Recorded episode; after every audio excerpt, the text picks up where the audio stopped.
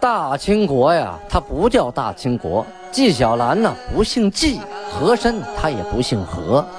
孝庄千万不能说自己是孝庄啊，叫声小主，那是你信口开河。白手绢的是妓女，肯定不是格格。今天呀，就听俊贝勒讲一段清朝历史正说的《清通鉴》。听众朋友们。大家好，上次讲到清太祖天命十一年啊，就是努尔哈赤在世的最后一年，农历的丙寅年，公元一六二六年，努尔哈赤在宁远兵败，啊，被袁崇焕给打败了。这个原来努尔哈赤以为取宁远夺山海，易如反掌。孰知败在袁崇焕手下呀？当时袁崇焕年方四十二岁，出力战阵，也就是说，这是他第一次打仗啊。努尔哈赤六十有八，久经沙场啊，那是一员老将啊。结果呢，败到一个新人手里了啊。袁崇焕打完仗之后，派人给努尔哈赤。送去了礼物，还给努尔哈赤捎去了一段话：“老将横行天下久矣，今日见败于小子，岂其数耶？”啊，他带的这个话啊，是说努尔哈赤啊，称努尔哈赤为老将，说他横行天下久矣，从来没败过，今天输给我这个小子，叫自谦啊，说我自己是小子啊，小孩子的意思哈。起其数耶？是不是天数啊？啊，努尔哈赤啊也讲究，准备了一些礼物，还有名马、好马回礼。你们看这场战斗啊，两个人还打出感情来了，礼尚往来啊，互相还挺客气。努尔哈赤啊也叫人给袁崇焕捎了话，意思是啊，与袁崇焕请约再战之期。就说没福，咱们将来还得打啊！宁远这场战斗的失利对努尔哈赤的打击太大了，这个火真的是上大了。你想，一辈子没吃过败仗的人呢啊，二十五岁起兵，所到之处是攻无不克，战无不胜啊！敌人一听到努尔哈赤来了，那是望风丧胆，丢盔弃甲，弃城而逃啊！宁远之战，损兵折将，无功而返。这对已经六十八岁的努尔哈赤来说呀，是一个很大的心理打击啊！这个火，人一上火，肝功能就下降，肝功能下降，这个人的抵抗力、免疫力就跟着下降啊，就容易生病啊。何况六十八了，打了这么些年的仗，身体里的零件磨损的和消耗的也是十分严重啊。明朝这回的胜利主要得力于两样，一个是城坚啊，这个城修得好，够厚够高，你刨都刨不动，也不塌啊。也赶上冬天啊，把它土都冻住了。要是夏天刨城啊，没准就塌了。这第二样。也是十分关键的一样，那就是西洋大炮啊！啊，今年的正月，金军已经迫近宁远，而大炮呢尚在城外的演武场中训练，火器把总彭占谷啊，要把它挪到城内。当时啊，很多人都表示不同意啊，说放在城外打不一样吗？因为这个炮啊太大太重啊，很难移动。往城上运呢也很费力气，是吧？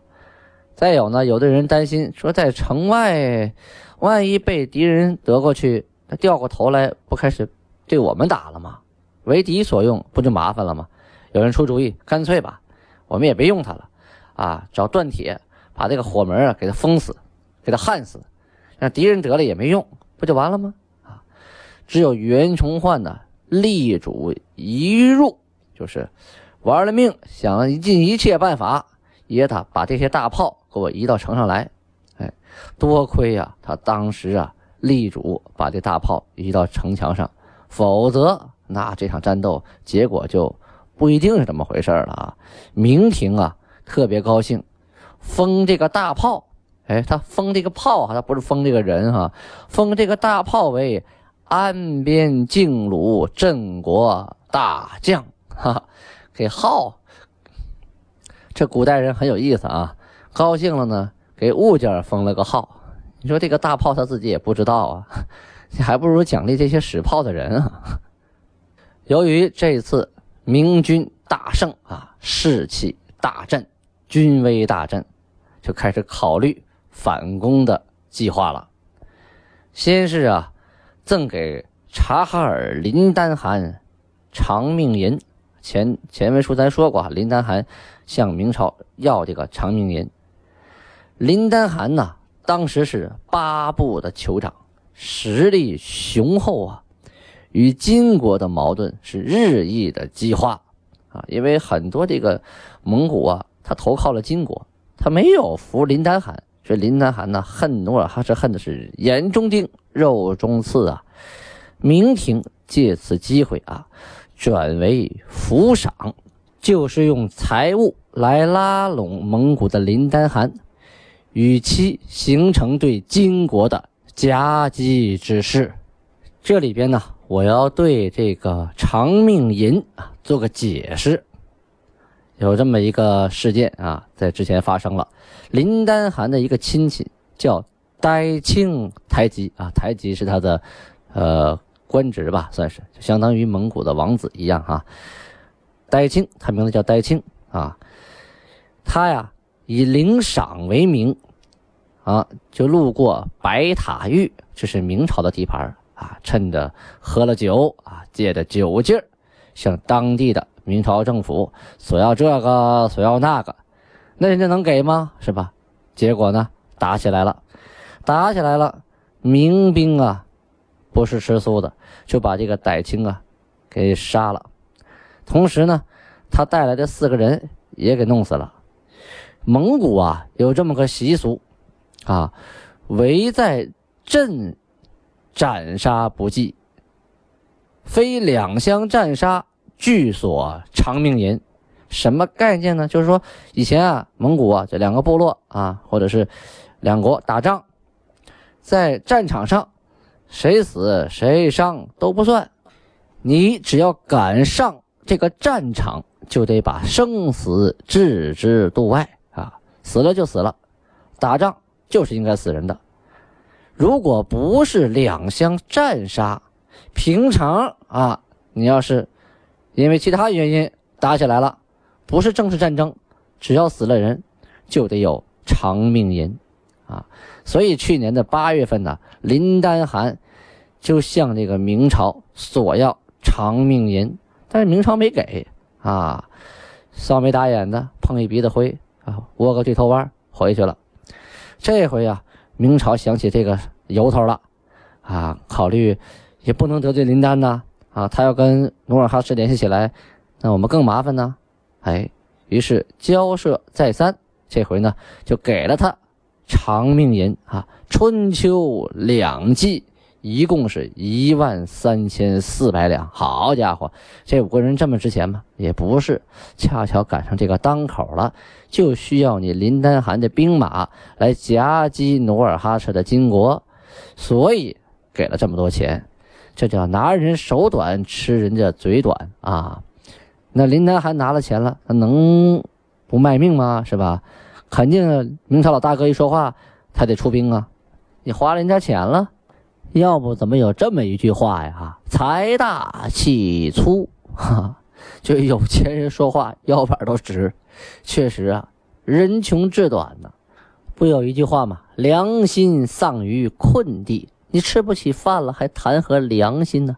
有几个是廉者不食嗟来之食啊？是吧？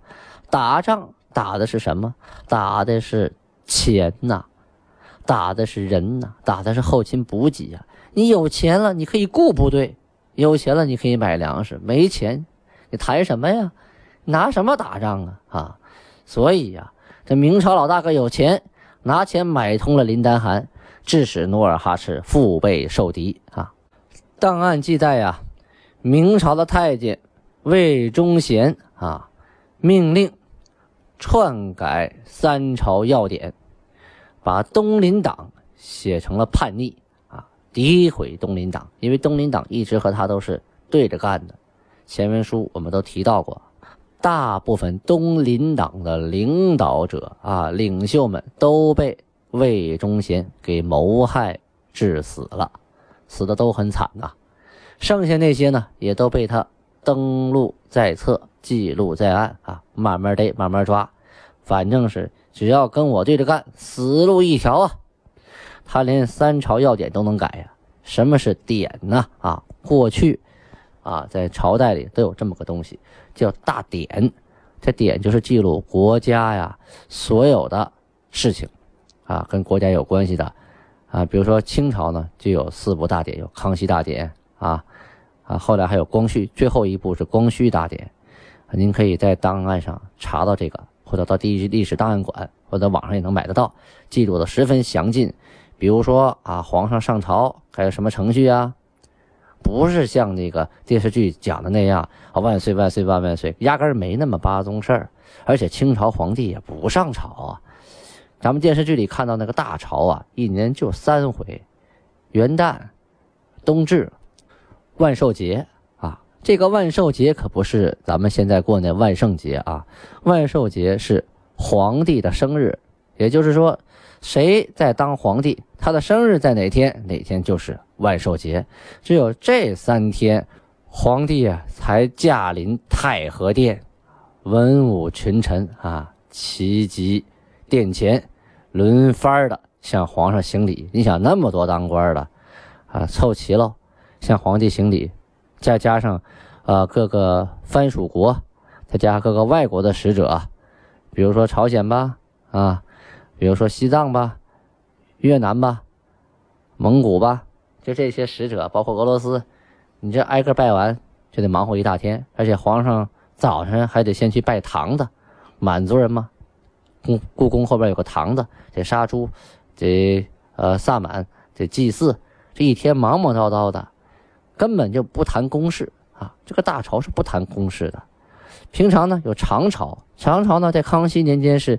初五、十五、二十五，就这么三天，而且这三天的长朝啊，也是有规矩的，基本上啊，也都是临时接见一些外国使臣啊，还有各地方来进贡的官员呐，啊处理一些面子上的事儿。真正的国家大事，你要把那么多官都凑齐了，要一块研究，那根本就七嘴八舌的，根本什么也搞不清，那就剩吵架了。啊，偶尔呢，这种长朝也会解决一些在底下实在是大家无法沟通的事儿。啊，必须拿到桌面上来了，这才放到长朝上，而且上朝啊也是分班的，也不是说文武百官一块凑齐的，要排好了班，有时候排八个班、九个班啊，轮番的啊，吏部来了下去，户部来了上来啊，小九卿、中人府排着队来的，这些都在大典上记录着。所以说呀，现在的影视剧他也不看那个大典，这写拍的东西都是照以前的影视剧。来来来，一个学一个，反正照猫画虎，照葫芦画瓢，越学越歪呀。影视剧的目的啊是娱乐大众，它不是历史纪录片啊，他没有义务说啊一切都必须百分之百的尊重历史史实，那否则那东西拍出来就没人看了，是吧？所以呢，我们就要这种节目啊，像类似于我这个青铜剑这种录制的节目，来补充说明一下真实的历史到底是什么样子的。所以大家如果特别感兴趣清朝的历史，就可以看《大清会典》啊。啊，明朝时候呢，就有个三朝要典啊，就是把三个朝啊，他这个重要的史实、事件、礼节、发什么事情啊，都记录在案，就相当于国家级的综合大档案啊。这里头，魏忠贤就改了这个三朝要典，把东林党这些官说的是一个个贪官污吏，没一个好东西。啊，就他自己是好东西。下面呢，给大家讲一个特别有趣的故事啊，这故事是真实的故事。明朝啊，有个北镇抚司啊，这个官儿他叫徐显纯，这绝对是一个阉党啊，就是说魏忠贤这一派的。他呀抓到了一个人，这个人是谁呀？叫武长春，就是武大郎的武啊，长春就是现在吉林省长春市那个长春。这个人呢是金国的奸细，被下了大狱后严刑拷打啊，其实也没问出什么来，但是呢，借题发挥啊，就有了下边的故事。咱们介绍一下这个武长春。这个武长春呢，降金悍将有个叫李永芳啊，他是谁？他是李永芳的女婿。这个人啊，本是辽阳人，就明朝的辽阳人。他是李永芳的女婿，同时呢，还娶了李永芳军中啊有个叫赵一鹤的。赵一鹤也有个女儿啊，他娶了赵一鹤的女儿为妾，一个。媳妇一个妾都是李永芳这边的，这都是之前的事啊。那时候李永芳啊还没有降金呢啊。万历四十六年（一六一八年），这个武长春呢就被派到了京城干什么去了？催饷啊！因为这个李永芳啊守在抚顺，你得有军饷啊。那个时候朝廷啊经常的拖欠啊军饷。得有人去催，不催的话，这钱发不下来，大家没工资啊，没花的呀，他就住在京城了。这一住啊，住了好久。后来呀，得知这个金国呀，不光攻陷了抚顺，而且打到了辽阳、沈阳，啊，这两个城都实现了。这辽阳是他家呀，坐不住喽。一看自己的老丈杆呢投了女真国。这也危险呐！万一哪天查出来，自己亲戚在金国那边，在民国不好混呢，啊！于是悄悄的呀，逃出了京城，私自啊跑到了山海关，想啊回家看看。到山海关就遇到了谁了呢？遇到了李永芳派遣的一个人，叫李玉山。这个时候啊，李永芳已经投靠了努尔哈赤，是金国的将军了啊。他派这个李玉山呢，是作为奸细啊，到这边来打探消息的。他们原来都是啊李永芳手下的，都认识啊。两人一见啊，偷偷找个地方开始聊。这个李玉山呢，带了七百两银子，就给了这个武长春，就跟他说：“你呀，还得再回京城啊！你回京城打探消息，有什么消息呢？派人悄悄告诉我们这边。这七百两银子你拿着啊，会有用。”武长春一想，反正京城也没人发现，我怎么会怎么回事呢？啊，于是呢，带着七百两银子又返回了京城。但是他鬼呀，啊，聪明，我不能以我自己的身份回来。他呀，冒顶了他已经死去的伯父啊，就是他父亲的哥哥。他这个伯父的名字叫武举啊。武举人那个武举啊，武术的武举起来的举武举啊，冒他的履历说我不叫武长春，我叫武举啊。然后呢，求啊求阉党的人给他推个官儿啊，我想当个官当个守备。于是托人呢到兵部去说情，讲定了，谢仪就是银子啊，就是红包，多少钱呀？一千四百两。他手里原来就有点钱，加上李玉山给他这七百两，哎，这一千四百两不是问题。加上你当了守备，那还有还有那工资呢，是吧？还能没事黑点钱呢，啊，克扣点军饷啥的。这个兵部啊谈好了之后，果然就推他为守备，而且准备好了扎付，就是委任状之类的东西啊。突然啊，有人啊发现不对，这个这个年龄对不上啊。有人一查档案。就检举了他，冒官行贿。这个兵部一看有人检举，那别牵扯到自己呀，瞬间就收回了扎付，啊，把委任状都收回来了。长春一听啊，赶紧逃吧啊，一下子逃出了山海关。逃到哪儿呢？山海关外就是宁远城，就逃到宁远城了。正赶上啊，这一年正月，金兵大围宁远城。他在宁远城里边，自己也想不明白，我是哪头的呀？我到底是金国这头的呀，我还是明朝这头的呀？说是金国这边的，我在城里我也出不去呀。说是明朝这边的，明朝这边还想找我麻烦呢。幸亏啊，兜里有俩钱，天天的花天酒地，坐吃山空。宁远为一解啊，努尔哈赤一撤兵，他本想啊逃到金国投奔李永芳，可是关防甚严呐啊，到处都是卡子，都是岗哨，你想渡过这个边界门都没有啊，两边你都过不去，你说不清楚你是哪儿的人呢啊，是吧？你说你是金国的人，明朝这边不放你；你要说你是民国这边的人，那到了金国的边防也不可能让你进呢。所以两方面这个边防的士兵啊、岗哨啊，中间有一大块真空地带，你根本就过不去啊！你想私自逃到国外，那甚是不容易啊。于是没办法，就悄悄地逃回了北京。到了北京啊，没地儿待呀，哎，就在妓院里待着，在妓女家待着，有钱嘛，往妓女身上花，啊，喝多了，哎，就胡说八道、吹牛皮，就被。东厂的耳目，啊，给得知了，就把他给举报了，抓起来了。抓起来以后严刑拷打啊，查出来这是金国的奸细。实际上啊，这哥们儿连金国都没待过。所谓的奸细，就是拿了人家七百两银子啊，准备在京城给人家做内应、做探子，结果呢也没做成，就这么一个奸细。但是呢，抓他的人不这么想啊。